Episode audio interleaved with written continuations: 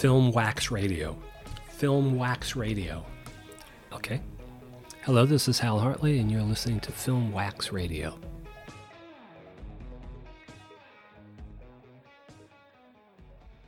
Hey, everybody. It's Adam Schartoff. I'm the host of Film Wax Radio, a weekly podcast uh, which includes interviews with people, various people from the arts, more specifically the film industry, I guess you could say, but there are a lot of exceptions.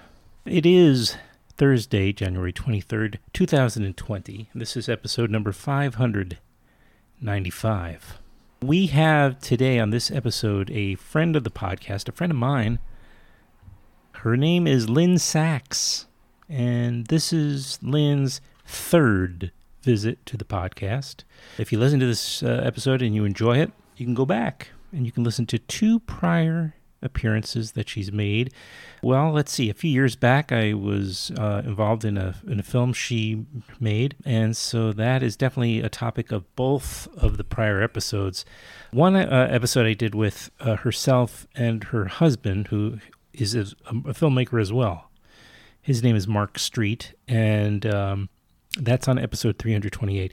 Then Lynne came back on 515 and we were joined by a couple of other folks from this this film, Tip of My Tongue, which is the film I was talking about. And now I have the great pleasure of having Lynne on alone.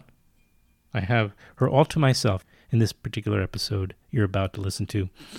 And of all the films that Lynne has made, and if you go to lynnesachs.com, my goodness, you can find out all about all the films she's made, and you can see all these films. I know they're out there, most of them anyway. She has been making these personal films and these experimental films, uh, works of nonfiction for decades now.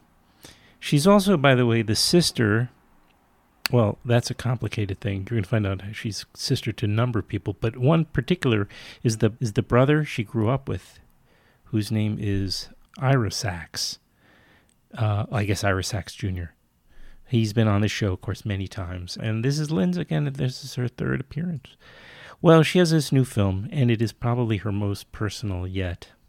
Uh, it's a- actually quite shocking, and I'm not so easily shocked. But this this film actually did shock me, and it's called "Film About a Father Who," and she's been working on this for most of her life, and it's finally completed, and she's putting it out there, and you know, I was very, very honored to be the first person that she spoke to about the film. And so, what you're going to hear is her without rehearsed language. You know, as you talk to certain filmmakers about their films, they've come to you having thought a great deal about how to talk about their films. That's just normal. Everybody does that, not just filmmakers, everybody. That's the thing that a journalist, and I'm not saying I'm a journalist per se, but as somebody who talks to people, you want them to ideally, you want them to be articulate and understand what they're, you know, the subject of what they're talking about, of course. But on the other hand, you also want them to be spontaneous and certainly unscripted, unrehearsed, etc. And so that's kind of, you know, def- that's obviously something that I strive for. So this was really nice to get Lynne talking in a way, uh, kind of figuring these things out by talking to me. I think it results in a very special conversation about making a film about your family, uh, specifically about your father. And he is certainly a great subject for a film in that he's a complicated guy, as, as most of us are. His name is Ira Sachs Sr., and again, she's been making this film for many years. And so putting it out there is a big deal. And so it's logical. You may ask, is how how are you going to see this film? It, it's not even had a premiere yet. Well, it's about to. It's about to have its world premiere at the Slamdance Festival in a few days. It's going to be screening on January 24th, which is tomorrow, Friday, January 24th, at 7 o'clock in the evening. So if you're going to Slamdance, it's opening night film. Go try to see it. It sold out so quickly, from what I'm told, that they added another screening at 9 o'clock. So that's a big deal. And then there's going to be another screening at Slamdance, a third screening on January 27th at 11 o'clock a.m. Now, if you can't get to Slamdance, and by the way, I'm in your company, I can't get there, but it's coming to New York City a couple of weeks after that. So it's going to be at uh, Doc Fortnight, which runs at the MoMA from the uh, February 5th to the 19th. The screenings for Film About a Father Who is going to be Tuesday, February 11th at 8 o'clock p.m and Lynne will be there, of course, for this screen, and probably both. And then again on Friday, February 14th. Isn't that Valentine's Day? At 4:30 p.m. So go to the MoMA website, buy tickets. I'm going to try to come to uh, one of those screenings to support Lynne because I think she's a tremendously talented person. And I had the pleasure of meeting Ira Sr. once or twice and uh, in fact, I know one of the occasions was at MoMA because he came to her, as he always does, tries to, to her screening of The Tip of My Tongue, which was, the, again, that film that I was in that Lynne made a few years ago. And I got to meet Ira. And this is film is introduces me to him, of course, on a, a, this much broader level. And it's an incredible story. And I urge you to go try to see it if you're in the New York City area or in Park City this weekend. Oh, I almost forgot. If that's not enough, Lynne has a book of poetry that she recently released. It's called Year by Year, and it's a poem for every year that uh, between I think 1961 to no that she wrote these recently, but uh, she writes a poem for every year of her life from 1961 to 2011. It's a beautiful collection and I urge you to seek it out. She will be doing some readings coming up. We've already missed a few of them, but uh, for instance, January 26th, she'll be at Dolly's Bookstore at Park City during the uh, festival to do a reading. Then she'll be on February 4th at the Greenlight Bookstore in Brooklyn. Go to the Greenlight Bookstore website and, and, and find more details.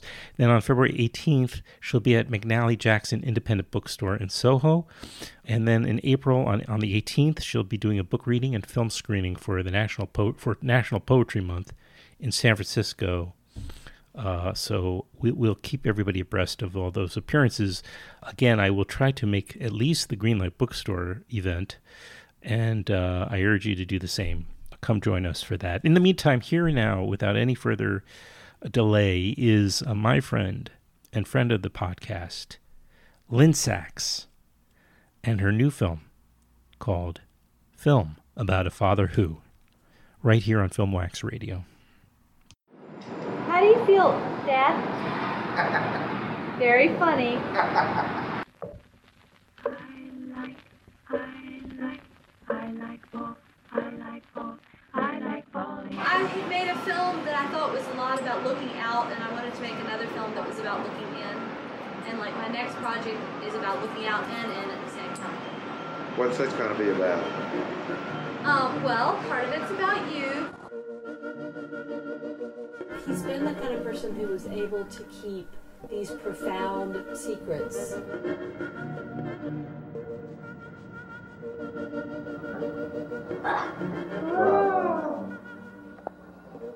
Anna, can you scoot a little bit closer? Evan, don't do that.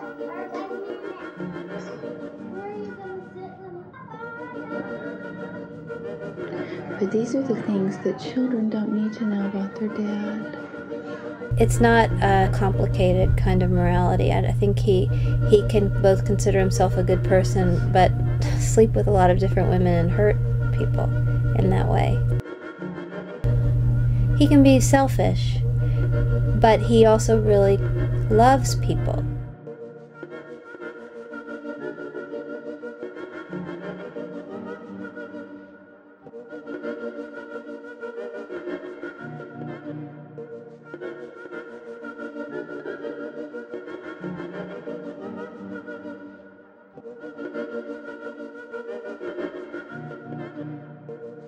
Dad had his own language, and we were expected to speak it. I loved him so much that I agreed to his syntax, his set of rules.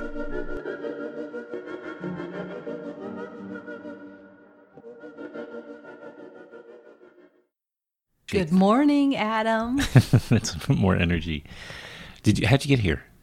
I drove. You did. Did you have a hard time finding a parking? At first, I did, and now I discovered the park, and there were Yes. different places to park to There are. s- set up my car, and at the park, and there we are. Okay. yeah, very good, close. Good. I wasn't lo- sure because the G is just beyond on the other side of the park there at You the other what? end of I, the. I love WKCR. I love that station, and I love what they play in the morning. So I just enjoyed it. Good drove plug for a radio show. Yeah. Hmm. So we're here in uh, Williamsburg, and we're uh, over coffee and water and good, good friends. That's nice. And uh, ostensibly, because you've made another film, you were so prolific these days. Well, this was a film that was yeah. part of my life for most of my life. That's right. Thirty, something like thirty years. You've been working on this. Yeah. I realized as I was putting the date on the film 2020 Yes. that I the very first image I shot was from 84, so it's over 30 years. But when you were shooting, you were just shooting. Did you have this idea that you were making a film when Uh, you started in the film? 1991 I started making this film. in earnest. Yes. Okay, so we are now at 2020 as of yesterday. Mhm. So we are just shy of 30 years. Yeah. Wow. And I guess you could argue that because you are using footage, archive from 84, that it does go back. But um, we have to have people call in or write in and say, does a film begin from the conception or does it begin from. That's a, such a good idea, especially with my films. Uh, Mm. The the films are so integrated into my the life that I'm living. So Right. um, they're not all as personal as film about a father who, Mhm. but uh, they they mark something that was going on in my life. So I I can think what movie was I making at that time? Yeah, sure. And It then it, it's like an you. opening to what else was going on. You can make you can kind of make order out of your life a little bit better. A Not maybe bit. that much better, but a little bit better when you have those uh, uh, you know those those uh, benchmarks, I guess. Wait, uh, so it's again you just sort of squeezed in the title. You snuck it in there. A film about film about a father who. It's called Yep. film about a father who. And wh- what which is, is, a so film about a father who as a title was inspired by a film by Yvonne Rainer who has been a very important influential Hmm. filmmaker thinker theorist artist in my life and she made a film in the 70s Oh. called film about a woman who but she had an ellipsis after that so it was Mhm. dot dot dot Mhm. but I, I I just had it on my mind and I've been calling this film film about a father who for 10 years and it's stuck. And what is it? Since you've had ten years to kind of let it marinate, the title does it has it for, uh, and you've now finished the film. It has do you do you feel like in a way it's speaking to you and defining itself what the title means specifically? Even though I know you borrowed it and it's a variation on an existing title, but sometimes that happens. Yeah. Uh well, I should say this is my very first conversation about the film. That's amazing. I was going to ask you that. Yeah. Um so n- I have no Right. quote, canned reactions to anything. You don't have marketing language at no, your fingertips not here. at all. So um, That's great. I This like is very exciting, and so This this uh, podcast you will allows hear you me thinking. Right. That's great. And this podcast allows you the opportunity to kind of start to think about these things. And then, uh, you know, of course, if you say anything you regret, we can fix that, but hopefully not. Um, so I'll just say this um, that I'm very interested in family trees and I'm very interested in uh, the way that grammar works and the way that we put together matrices or a kind of structure for understanding where we are in the world and our place in the universe. And I think uh, the sentence and the um, the the um, chart by which you understand who were your parents and who were the parents of your parents and then who are your children and what are all those connections and then there are empty spaces um, and then there was an there was an activity i don't know if you did this when you were in junior high school or middle school um, if you ever did diagramming of sentences and the um, so a di and and the end credits in my film are kind of like uh, an it. homage to diagramming. I wanted them to look like diagramming and to look like um, uh, a family, kind of a family tree, and the mer- the both. Yeah, I can see So that. it's the idea of one thing spilling, like a branch coming off, a trunk coming, and then a twig after that, and so these relationships of the larger whole and then the Yeah. offshoots. And a di- this a diagram to diagram a sentence is to take the what you would call the the main the claw the main Yeah.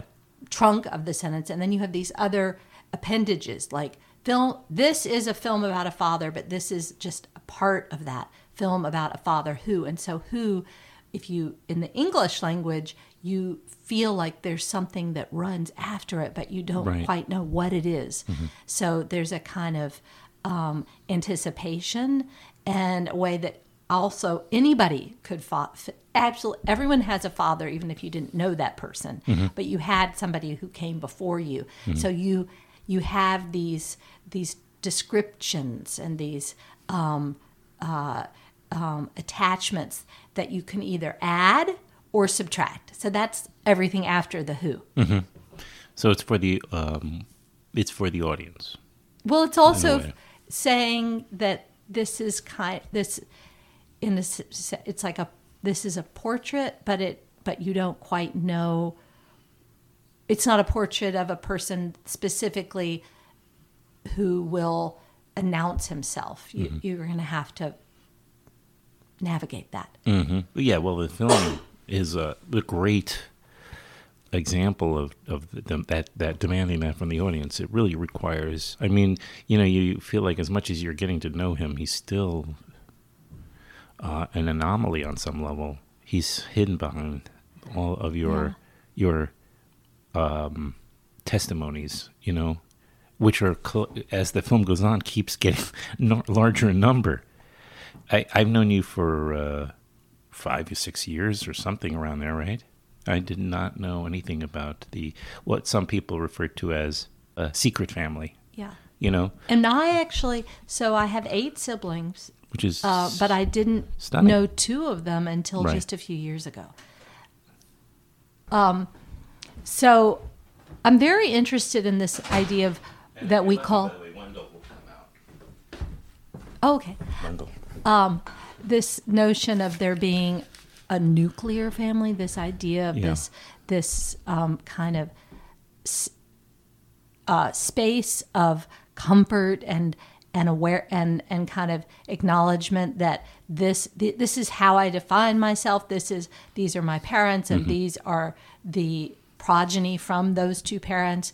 And and for the most part, m- people do know that, but and and but there are other ways that people create parallel lives, and I know. I, honestly, men tend to do that more than women. It's just easier biologically.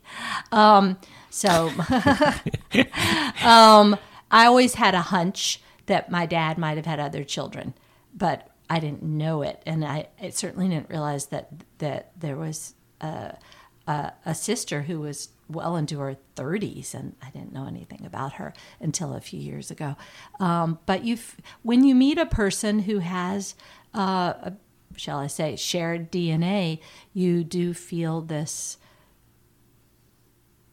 bond and also curiosity and also a little fear like, how can I expand my sense of who I am by also understanding the people who have entered that nuclear zone?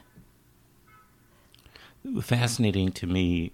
It's fascinating to me when people find out history, their history, something about their own history, their lives that are so central on some level, so late in their life. It's, I mean, I don't wish it upon them because I think that's not an optimal experience to go through. maybe there is an advantage to it somewhere, though. Maybe because it does require you to reassess and think of yourself in a new way. I kind of, I, I'm really glad you said that because there, you know, there's a word people use a lot these days. Like they say, "Oh, that's complicated," but sometimes you you find yourself at a plateau and you think, Yeah. "I know exactly who I am. This is my, this is the the the the." This is the, my, how I define myself. This is paradigm for a, the you know my paradigm for what a family is is is this even a divorced family because it's so Sure. common. But um but when you when you shift that you also have to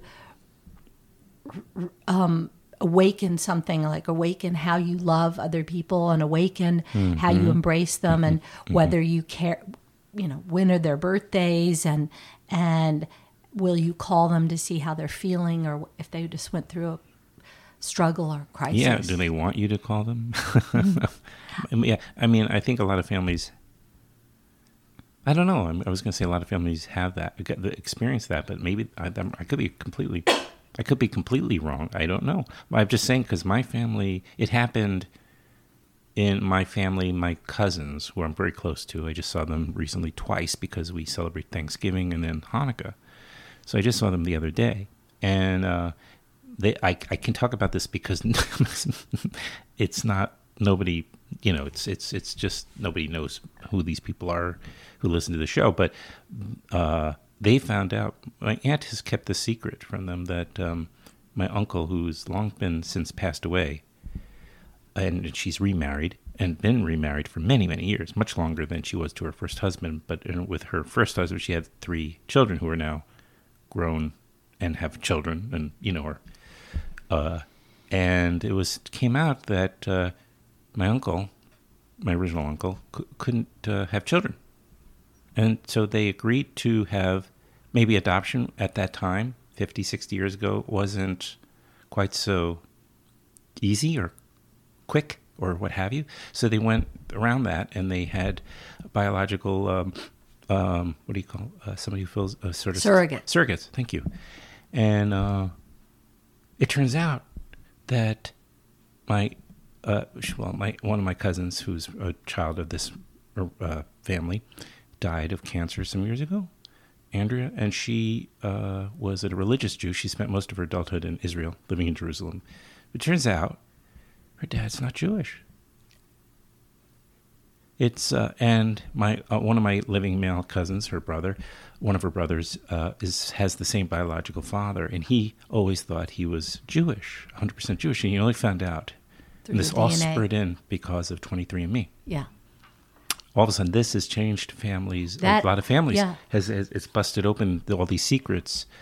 So and then, so I'm just saying this blew me away. Not only because of that fact that there were these other biological realities in my family, but my father and my mother knew about this going back to when they were in their 20s or 30s and kept the secret from me and my sister. I could tell her, but it's not my business to tell her, you know. Anyhow, well, I'm giving you this long story, I but it, think, it with this film, the way that that it will open up conversations and also Yeah. um, conversations ar- ar- around the notion of secret. But one of the reasons I think that the word secret within context of co- talking about family even Yeah. exists is because we're always trying to figure out how we have played by the rules or our parents have played by the rules and how at times they didn't play by the rules either yeah. Yeah. Sometimes, int- usually intentionally, they deviated. So they wanted to be part of, um, you know, mainstream America or middle class or whatever. You know, they wanted to have to at least garner that respect or that acknowledgement that they are who they appear to be, and even to their most intimate um, family members. Right. But but so often we we take a detour. I wouldn't even call it a mistake, but and, and like I think my dad was not a rule player at all. yeah, I wanted to Um, get back he to tried, that. Right. Yeah, and he but he tried at at certain points. Was that kind of this? But I feel like his motivation, because we'll talk a little bit more about Yeah, who your dad really is, so people have a context. Yes, but it seems as though maybe his primary motivation was to sim- to sort of spare your mom's feelings or her to spare her or you guys. um, or us or Yeah, his mother. maybe, and his mother, Um, of course, his mother mhm. who's a major figure. Yeah. yeah, Um, moi moi. Yeah, exactly. It's funny to talk to somebody now, uh, Right. You, you know, Yeah. and you know a lot of the details, and and um, well, one of the things that that was interesting to me as I was making this film was to try to look for other, um, let's say, models for the way that we create uh, or like understand another human being. So I just want to say that that goes back about to two other films that I've made. One of them is called um, States of Unbelonging, when I made a film about a total stranger. And another film is called The Last Happy Day, and I made a film Mhm. about a relative who um, I knew through letters that he had written, and I knew a lot about him. I knew, knew a lot about the way his head worked. He'd been um, pretty much part of the only branch of my family that had stayed in Europe during World War II, and the the main the sort of main uh, subject character but, uh, in Mhm. the uh, in States of Unbelonging was a woman who um, a mother and a filmmaker who lived in Israel Palestine and um, had died in a terrorist action. Um, so, and I tried to kind of comprehend what was going on in Israel pa- Palestine through that um, situation.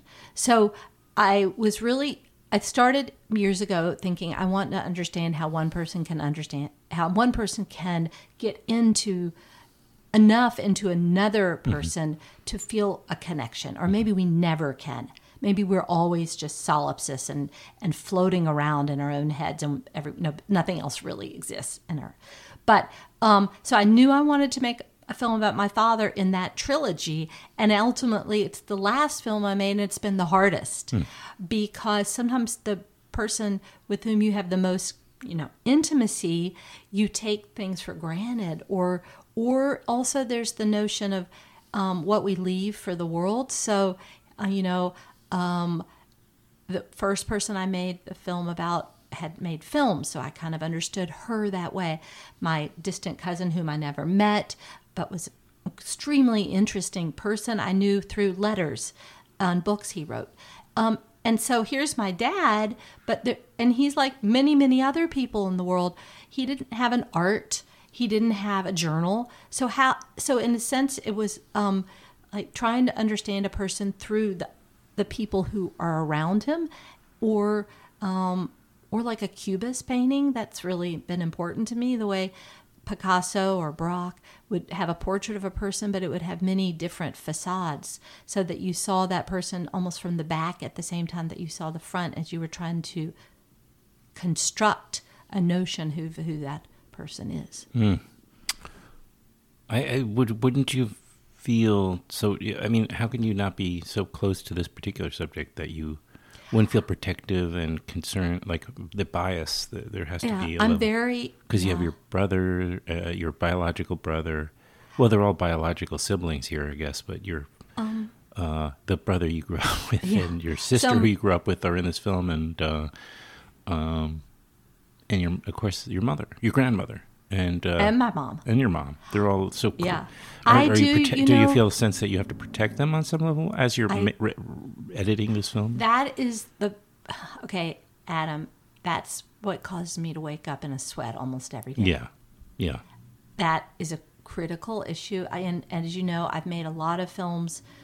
Uh, I make sometimes I think I make two different kind of films. One, like I don't think you've seen The House of Science or Which Mhm. Way's East, but I've made a lot of films that are very are essay kind of films where I really like reveal quite a bit about myself and the way I'm thinking and who I am and even my body, you know, and um, and then I make another kind of film where I'm exploring something beyond my domestic universe. This is my domestic universe. And I've had a lot of hesitation about basically opening up this curtain and saying, "Hey, this is the life I've led," um, and I do feel vulnerable about it. I Yeah. feel super vulnerable, and almost everyone in my family has seen the film already before I'm Yeah, you- you- releasing it to the world, and so they gave it the approval. They did. Not all of them have seen it. Um, some people will see it like for the first time at uh, But some Doc of the Fortnight. screening. Are you, So it's going to be at well, we'll What, talk about Slam that. Dance? Slamdance. You can and tell then these things are- oh, are part of- public. okay, yeah. So it's going to be I at Slam put this Dance. up and it'll be public. Sure. It's going to be at Slamdance as the opening night movie. Wow. On the 24th and 27th of January. And then it'll be at in New York City. Um, so uh, At that the- New York City screening, since it sounds like you can't say that right now. I can But- because it's going to be announced in the next two days or so. Okay, yeah, and we're not So it's going to be at um, the documentary Fortnight, which is an annual event at the Museum of Modern Art. in which you've opened before, by the way. I can say because I've been witness to that. um, it's going to be February 11th and 14th. Um, Is that your? Are you the opening night film for Doc Fortnight? You I don't can't. think so. No, no, no, no. I'm not because it opens on February You've opened it 8th. bef- recently, Um, so they I've have done to. show- opening and closing of that festival. Did we open or close it then? Uh, I think we had the closing night. Oh, am I, I may, maybe you're right. Maybe Yeah. I'm misremembering that. Um, um, so, you, but I want ahead. you asked me the question about like the vulnerability in a sense. I, I yeah, it, yeah. I mean, it's a controversial. It's a controversial film. Yeah. Um, I had 36 cuts of this film Oh or so. Um, I mean, that's not abnormal. Lots of people do that in the digital world, um, where I had things in and had things out. Right. Um, and also, in the end, what I found most compelling for me was the notion of family. Like, there was a lot more I could have said about my father's life. Of course, I didn't have film footage of it, but um, this is from my. Per- it's a subjective point of view. It's the it, and you know, it's my hope that I sh- like a photograph. You showed the black and the white, and then all the grays in between. So I wanted to be honest about my frustration and rage, as well as uh, my forgiveness and love. I hope that's there. it, uh, I'm going to be objective and not say. Because All right. I feel like it's really the audience's, you know, to experience. I'm not going to say I'm not a film critic here, but uh, I do want to now take a step because we talked about filmmaking, personal approach as well as just the craft. To to a degree, that's what we've been talking about, and the choices and uh, exploring the subject matter. And uh, I do want to now talk about your dad because I think it's important people have that Mhm. understand. Who I think I've met at once or twice. I think I, we, I think definitely you fought have too. at MoMA. I know I met him. He's very supportive. He comes to. He loves to come to premieres. Oh, I'm sure. And he loves that- to yeah. like Yeah. go out of his way to um uh to be there then on a like a exciting evening. He, Yeah. he really has Oh. been a great father in that way. He's a champion of He- yours, and and I'm sure Ira's too. Yes. right. Because your brother makes a very different type of film, but it's it's it's uh, he's making narrative films, right? More traditional, I guess you could say, in the sense of. But um, your dad. Okay, first of all, you have two siblings you grew up with in your in your. Yeah. Uh, Um, we uh, were all born in the '60s. I'm the oldest of all. of the three. Yeah. So she, there's Dana, who's your younger sister, and Ira, who's your brother, and your dad uh, is Ira Senior, Yes. and you grew up in uh, uh, in in Memphis. Um, you're Jews. Did you grow up in a specifically in a Jewish environment? I just Uh, never really knew yeah, that. I mean, I, I know there did. is a Jewish culture there. It, was ref- in the, you know in Memphis in the 60s 70s there was a very clear delineation between reform conservative and Y- yes. orthodox so now I, I feel like so many people just identify as jewish or, Right. you know they don't care about that but it, i grew up in a reform uh, temple we called it and um, my both my parents were born Jewish. My father identified as Jewish, but was completely secular. Right. And uh, though he grew up in a more Jewish family, like he, He did, parts yeah. of his life were spent in Jersey City, and he was bar Right. mitzvahed and things like that. Was I bar mitzvahed? My brother was not bar mitzvahed. Yeah. You know, I wasn't either. Mhm. Just mentioning until I was 40. But go ahead, continue. Oh, you should be proud.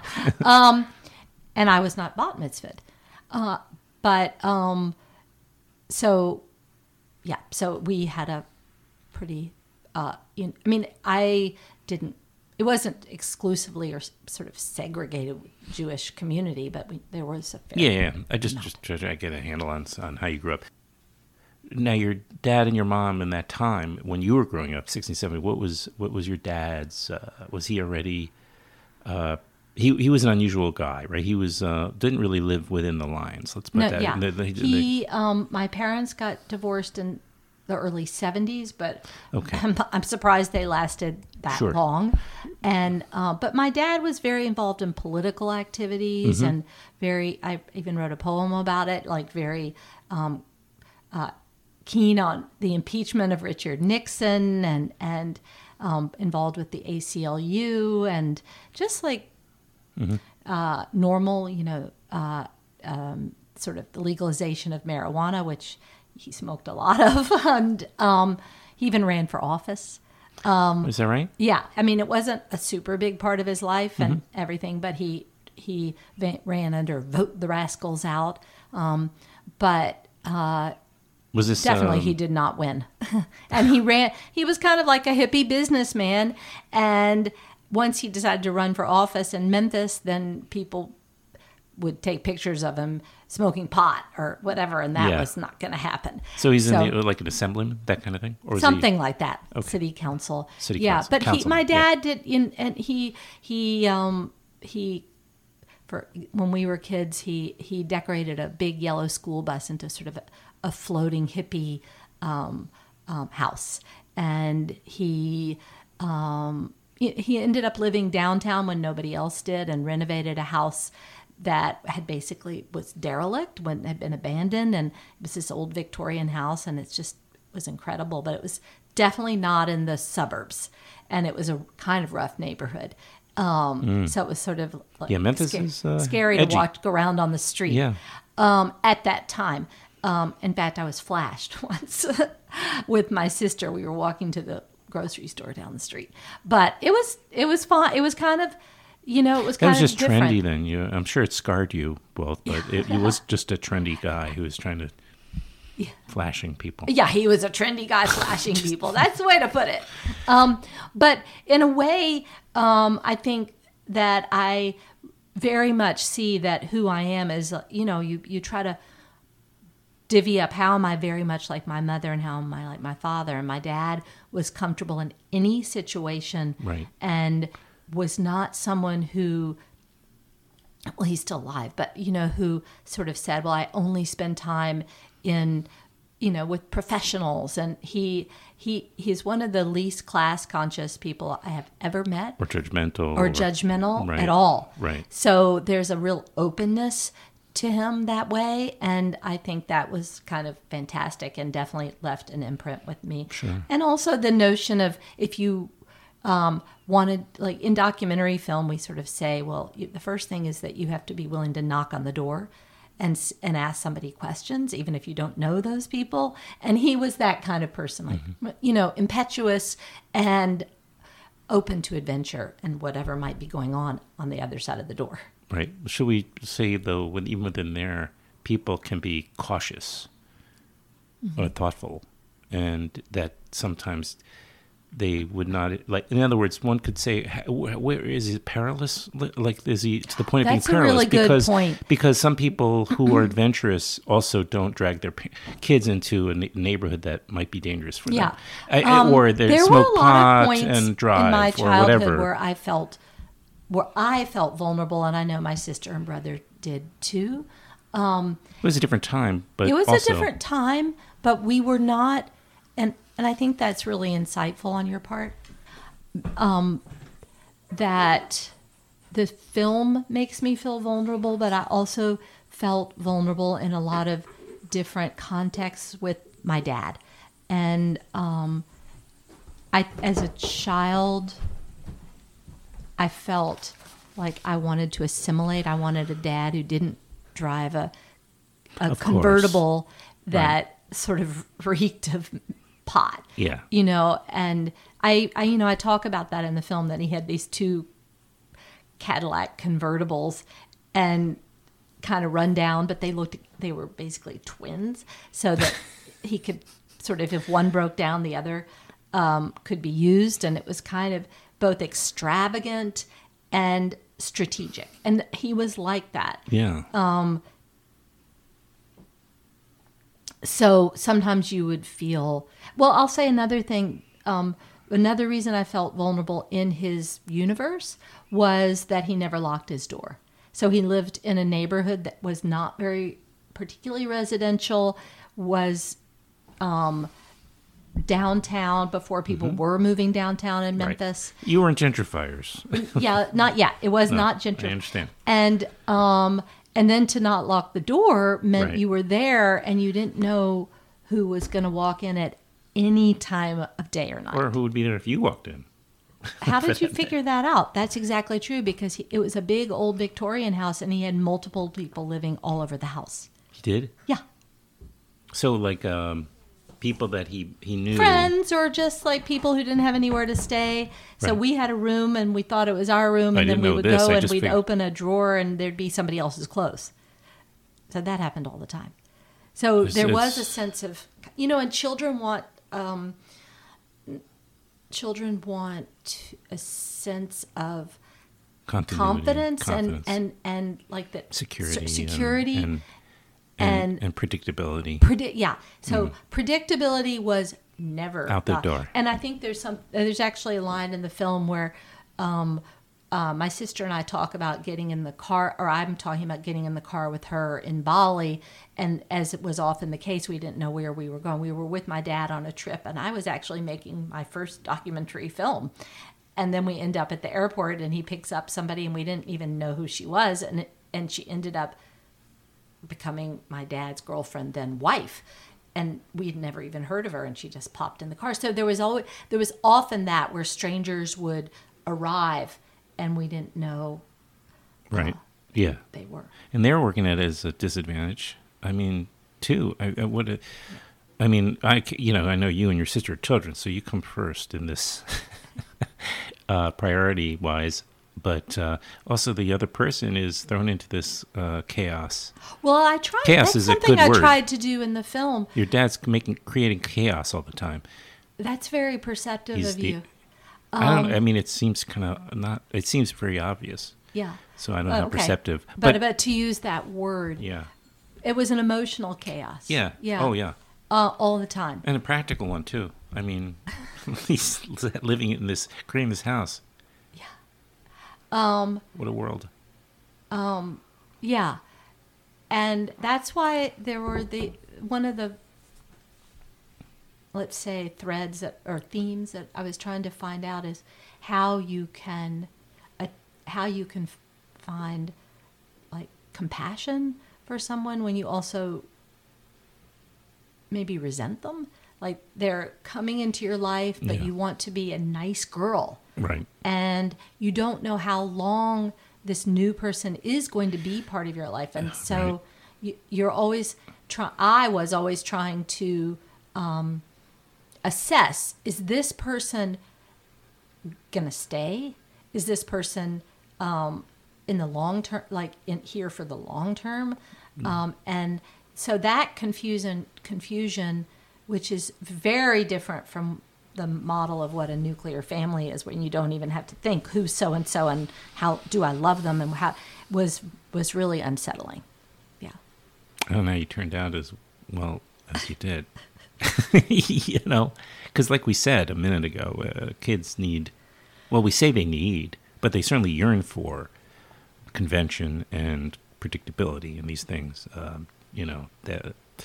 But none of those things existed for you. So where is culpability is your mom, who didn't create who, who you know there's this chaos we know your dad's guilty of creating right for better for worse. But where is your mom in all this? Uh, is she in this house, Victorian house in downtown Memphis, or is she living somewhere else? And- Oh no, no, no! My parents were very divor- were Right. very divor- So- were divorced by then. right. So, so, And so she, she, you, you were with him part of the time at that, right? we were just we would Or we didn't floated? live with him. We Okay. I mean we would spend the night there, so that Right. was a difference. Um, my mom, I had to say, she was just she's very, very, very grounded. Gave us a total sense of security, but she always felt it was important that we had a deep relationship with our dad and that we we could we could um, manage it. Mm-hmm. um, and that she wasn't going to micromanage it. And i respect that because I, I you know i think that um, that that cr- that you have to develop specific relationships with each parent and not go through one to the other Right. so um, we just had to learn to to make that work and um, she gave us so much anchoring that i think that was key to Stability. like our So- our, Mhm. our our core okay. I'm just kind of curious because the film isn't really letting you know exactly where that part of it. So I'm Yeah, just, I was just kind of curious because um, this could explain your your being a stable person, for instance, and you have your own children and you've raised them quite stably, uh, as far as I can tell. So you, uh, your mom lived uh, not in downtown. Your mom lived more in, in, in, the- so there's she there's lived different neighborhoods more, on the outskirts. Yeah, I get. it. She lived right in Memphis, but not Right. in the downtown. She had a No, right. like house with a yard, and Yeah. it was Yeah. These are the typicals of most cities. Yeah. have- New York isn't typical. um, yeah. So, um, and I, I really, I have to say, I, I deeply respect and I'm grat. I have great gratitude to my mom for agreeing to be in this film, um, because it also is vulnerable for her, and it was a hard time for her, and Mhm. she she's very open that what she was looking in the film that what my mother was looking for in in marriage was not what she got, but she also appreciated the kind of wild side that my father offered Absolutely. to her Right. for a certain time, and then it was enough. Your dad was kind of all id, right? I mean, Although I never seems like that. understood the words super. I mean, I I would say I learned the word super ego, Mhm. ego, and id very early when I understood that my dad didn't really have a super ego. Um, Right. You know, he um, he he wasn't um, following anybody else's rules but his own. And if he was aware of those rules, it was how to strategically move around them. So your mom was attracted to that. I mean, was he? Uh, and then, so was he having these al- alliances or, affairs with? Because I don't know that he thought of them as affairs, but was he sneaking and trying to be, you know, like du- duplicitous, or is it again that is an example of what you just described, maybe of learning how to get around? He had to learn how to get around those conventions or those. So he that's, That's when he applied it, or it, it wasn't part of his nature to hurt. hurt I or- think one of the things that um, I was trying to explore in the film is um, the difference between secrets Mhm. and living Right. an alternative life. Right. Yes. And if you call it secrets, then you live a very conventional life, and then but you you in in you, you present to live a very conventional life, but you don't if you call it alternative, then you are very open and transparent in your willingness to live like a bohemian. The thing was, he was neither of those because he was trying to. Cir- he is, or he's an older man now, so it's very different. Mhm. But um, you know, it's almost like a sociological study. What what group do you where where do you identify? You know, are you part of the American middle class? Are you part of like the hip? You know, we knew lots of hippies when other people who were in our like elementary school didn't know it. You know what I'm Mhm, saying? And they mhm. weren't just young people. They were people who were in their 40s and 50s, you know, but they were like bohemian. So that was kind of cool and int- my dad knew all the arty people in Right, Memphis, yeah. but he wasn't even arty. right. And and the families, the other children that Mm-hmm. he sired. That's such a weird word to use. But the other children he had with in other relationships, did that start while he was he was still married to your mom, right? No, no, no. that didn't. So they're all they were all subsequent. Okay. yeah, That's, that's that didn't start till tw- till the eighties. oh okay. And this is a big part of the film. I mean, uh, uh, his, you know, some of whom you knew about, some of whom you didn't. Right? There's eight Yeah. siblings Mm-hmm. from relationships he had. Three, Six. six relationships. Six. Well, he had many more than that. Right. Six it's amazing that he was just of, so many um, people were attracted to him. Uh, no, no, I mean, I don't. I mean, he's an attractive guy. He's obviously he's very, at some level, very charismatic, and and you know this the same chaos that we've been talking about. It must just also carry with it a certain amount of appeal to to women. Yeah. It's uh yeah, it's um an interesting um you know, What else? I think it? it's a I think I was trying to f- understand like the nature of of of um how do you s- like of um being a man in the world Mhm. and being a father and being a partner and all and all of those things we have expectations and and so my father has given parts of all of those in his role in my life and my siblings' life and in his various partners' lives. But then he also has limit like he draws lines and then he moves and he also has a tendency to move on. Yeah. Um, yeah. yeah. So it's not it it doesn't always come it, the like actually one of the things that I played with in terms of creating credits for the film because I wanted it to work in a like a conceit with the with some of the things I was exploring. Um, I didn't go too far with it because it seemed like a model that maybe was too obvious. But since my dad had um, nine children, I started to think about the nine planets um, in the world and like, I mean, in the solar system, not the world, in the solar system. Um, and then that you would have this sun. And so the sun both draws in and nourishes, but also kind of like can burn.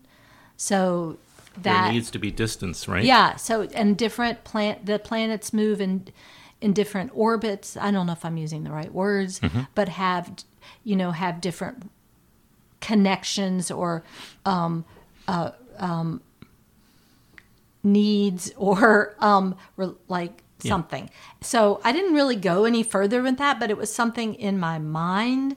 Um, and some of the planets, you know, we have these secret planets. Like, oh, there's another planet. I didn't even know there was And a then all of a sudden, it turns out one of the planets may not even be considered a planet anymore. Yeah, all of that hundreds of years. actually as a conceit works with Is my movie. Uh, I think so. Yeah. Um, and so it that was kind of fun to we we thought about it. I, I was editing the film with Rebecca Shapass, who was a now become a dear friend and she's was a former student of mine and Mm-hmm. and this is definitely the biggest editing project Oh she'd ever yeah. um, tackled but we had so many materials from original material shot on VHS videotape to Super 8 to regular 8 to 16. 16, millimeter to high 8 to mini DV um, to digital, all of it. Yeah. Um, even cell phone Yeah. material. So it's like really covers the technology for from the last 35 years media technology and so she helped me to organize that and to edit the film and and it was actually really helpful to to have these other eyes involved because sh- I was um trying to navigate the relate the notion of context and not like how much context do I want and she'd always she would often say you don't need to explain every and you can't and we don't have time and and or and so I wanted to keep it kind of spare Mhm. um and she was super helpful and that and we would talk about these this idea of like the sun and the planets Mhm. Hmm. Well, the film culminates in a family meeting, a family gathering. I assume were these in, was this in your living room?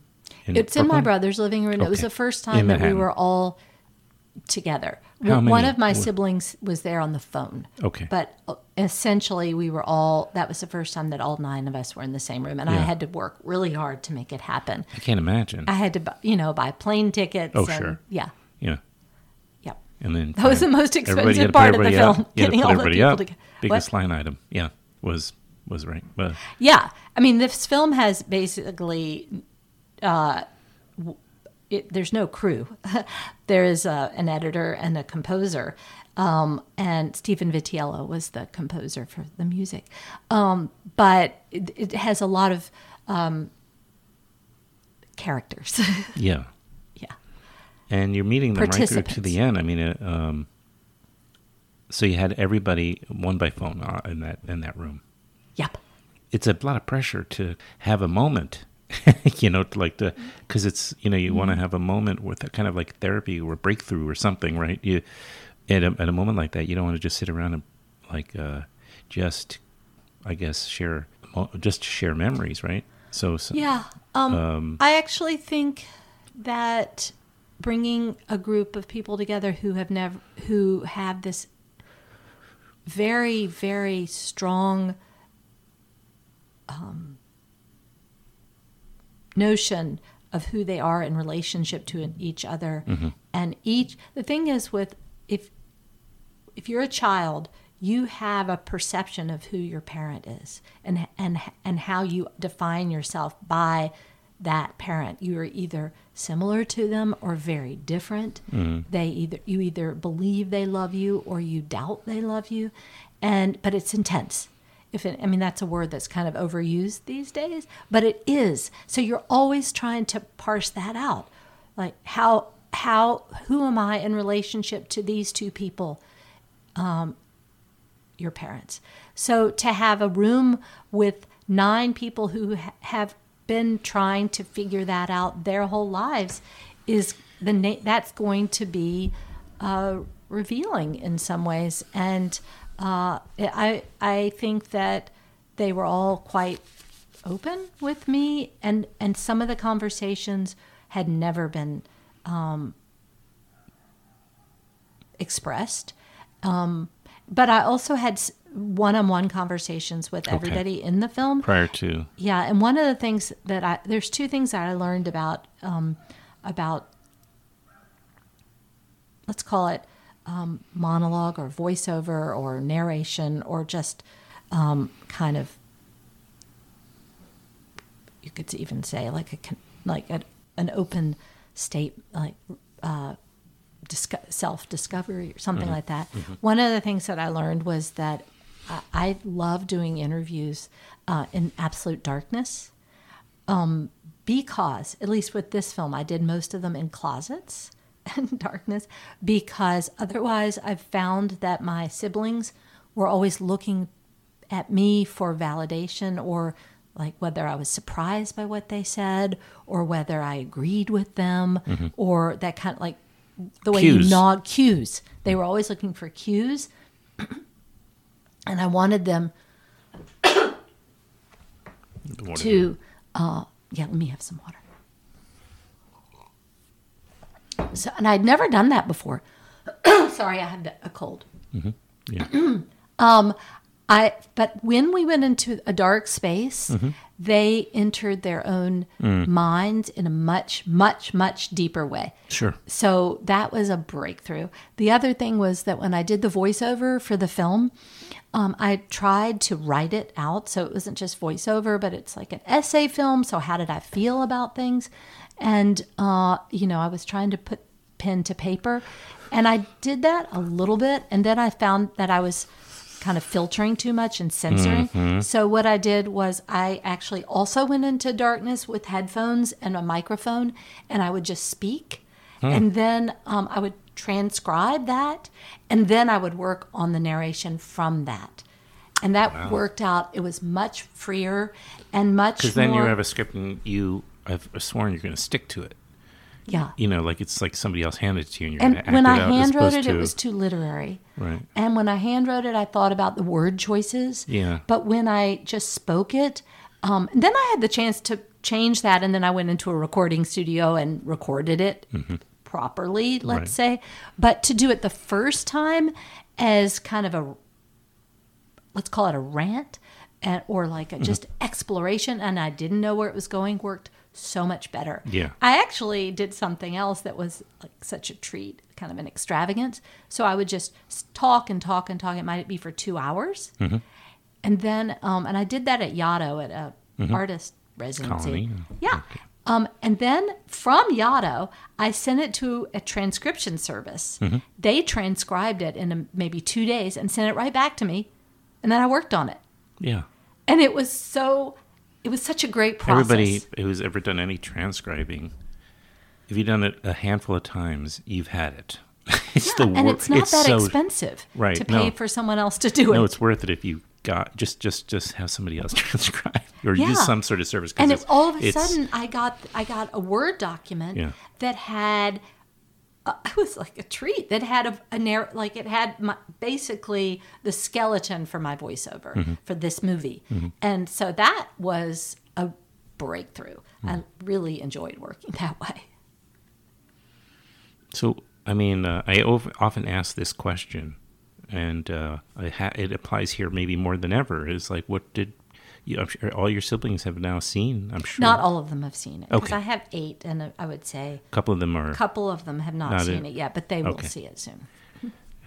Has, are you inviting everybody to this these There, premieres? some or- of them are coming to Slamdance. Right. Some of them are coming in New York, um, and then I haven't decided whether I'm going to try to show it in Memphis. I don't know if I'm showing it in Memphis. It's kind of up to my mother, Oh yeah, Um, of course. and um, so I, yeah, I will figure out a place or I'll send it to them. But I, makes sense. it's it's kind of challenging to figure that out.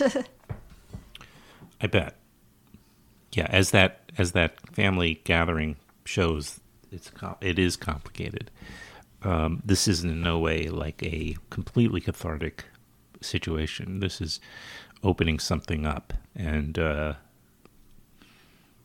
what- what's good is everybody is at least signing off on that, opening this conversation up, and it brings with it a lot of complicated feelings and pain and anger as you started as we started the conversation with of your your own and uh, and your father in the center of it in a way he was I'm was thinking he wasn't in he was sitting there in that meeting that's right he was there he was not there in the. Sh- he came later, Okay, but he was okay. definitely not there while we were having the conversation. okay so he because I, I remember him sitting with you guys but maybe I'm Yeah, just no, yeah, uh, he was not there. okay um, and yeah, and it- he's also not willing to at this stage anyway he's not willing to explore these things anymore is that I think that ha- not in a group anyway maybe he Yeah, would be one-on-one off camera or something but is he able I- to where's he at is uh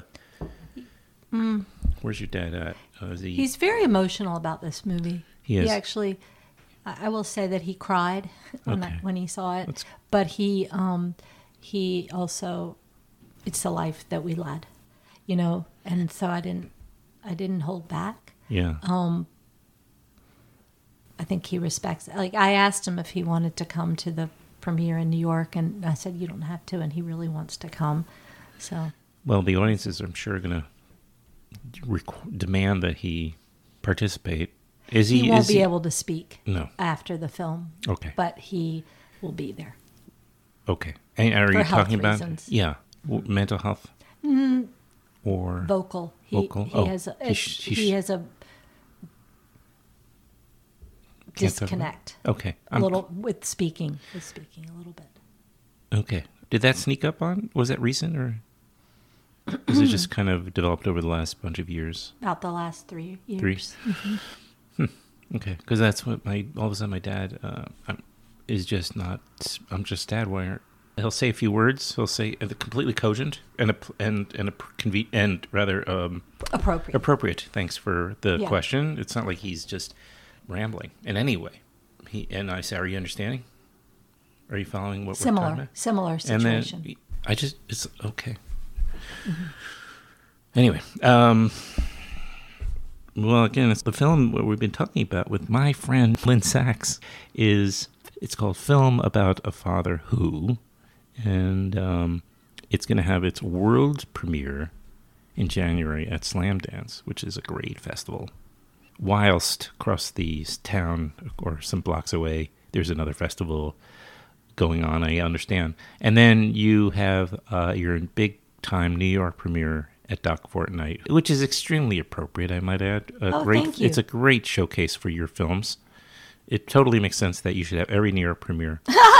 well, it would be nice if you had occasionally one, let's say at New York Film Festival or something like that. But but it, I think Doc Fortnight. I have once at New York Film Festival. Uh, once, Uh-huh. uh, the last Happy Day showed there, and I showed a film called The Washing Society at BAM Cinema, Cinema Cinema, Fest, Cinema which Fest, is which is a wonderful cool festival. It is yeah. a totally cool festival. but I but I appreciate Doc Fortnight because um, I love the idea that the exploration of reality Mhm. can be, um, as Grierson said, a creative process and, Yeah. and can be um, shaped and sculpted and and refracted and and I think the Right. Museum of Modern Art kind of gets that. So And, yeah, and and non nonfiction filmmaking is a broader subject than just documentary.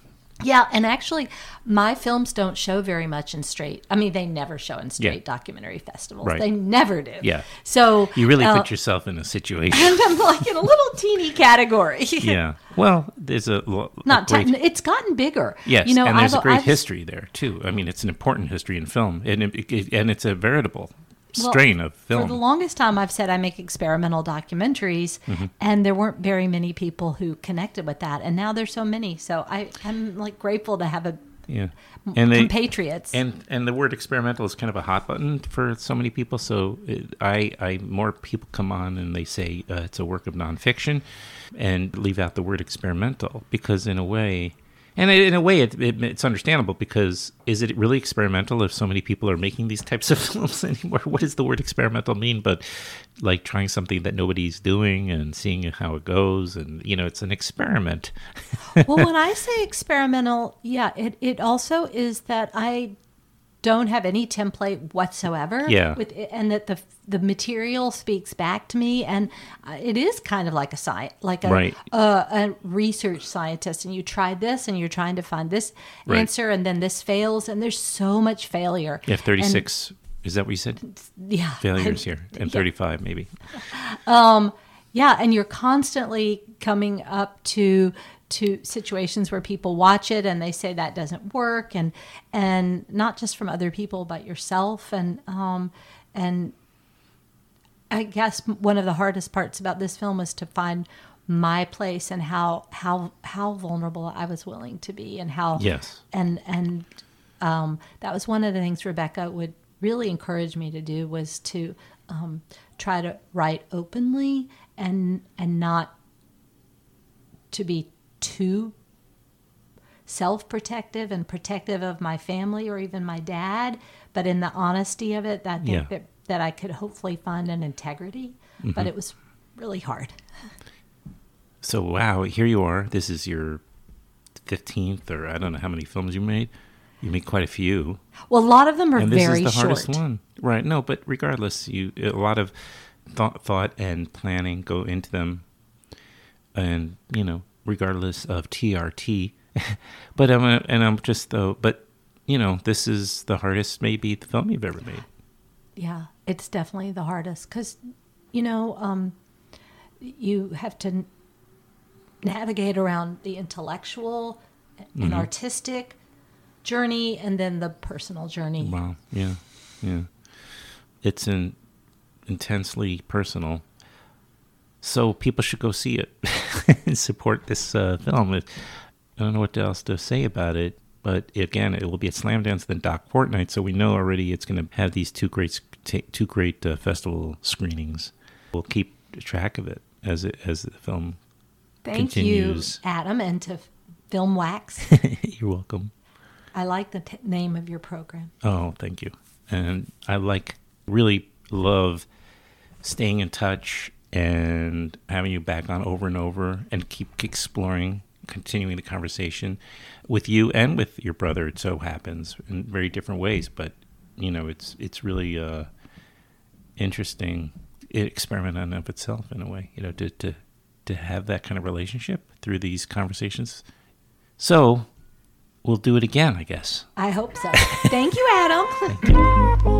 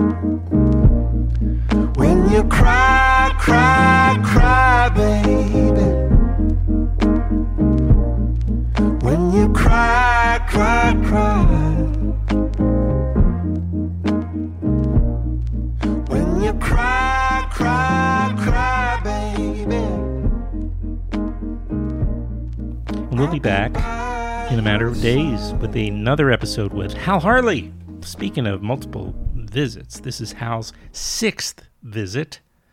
Can you imagine such a thing? This is his sixth visit.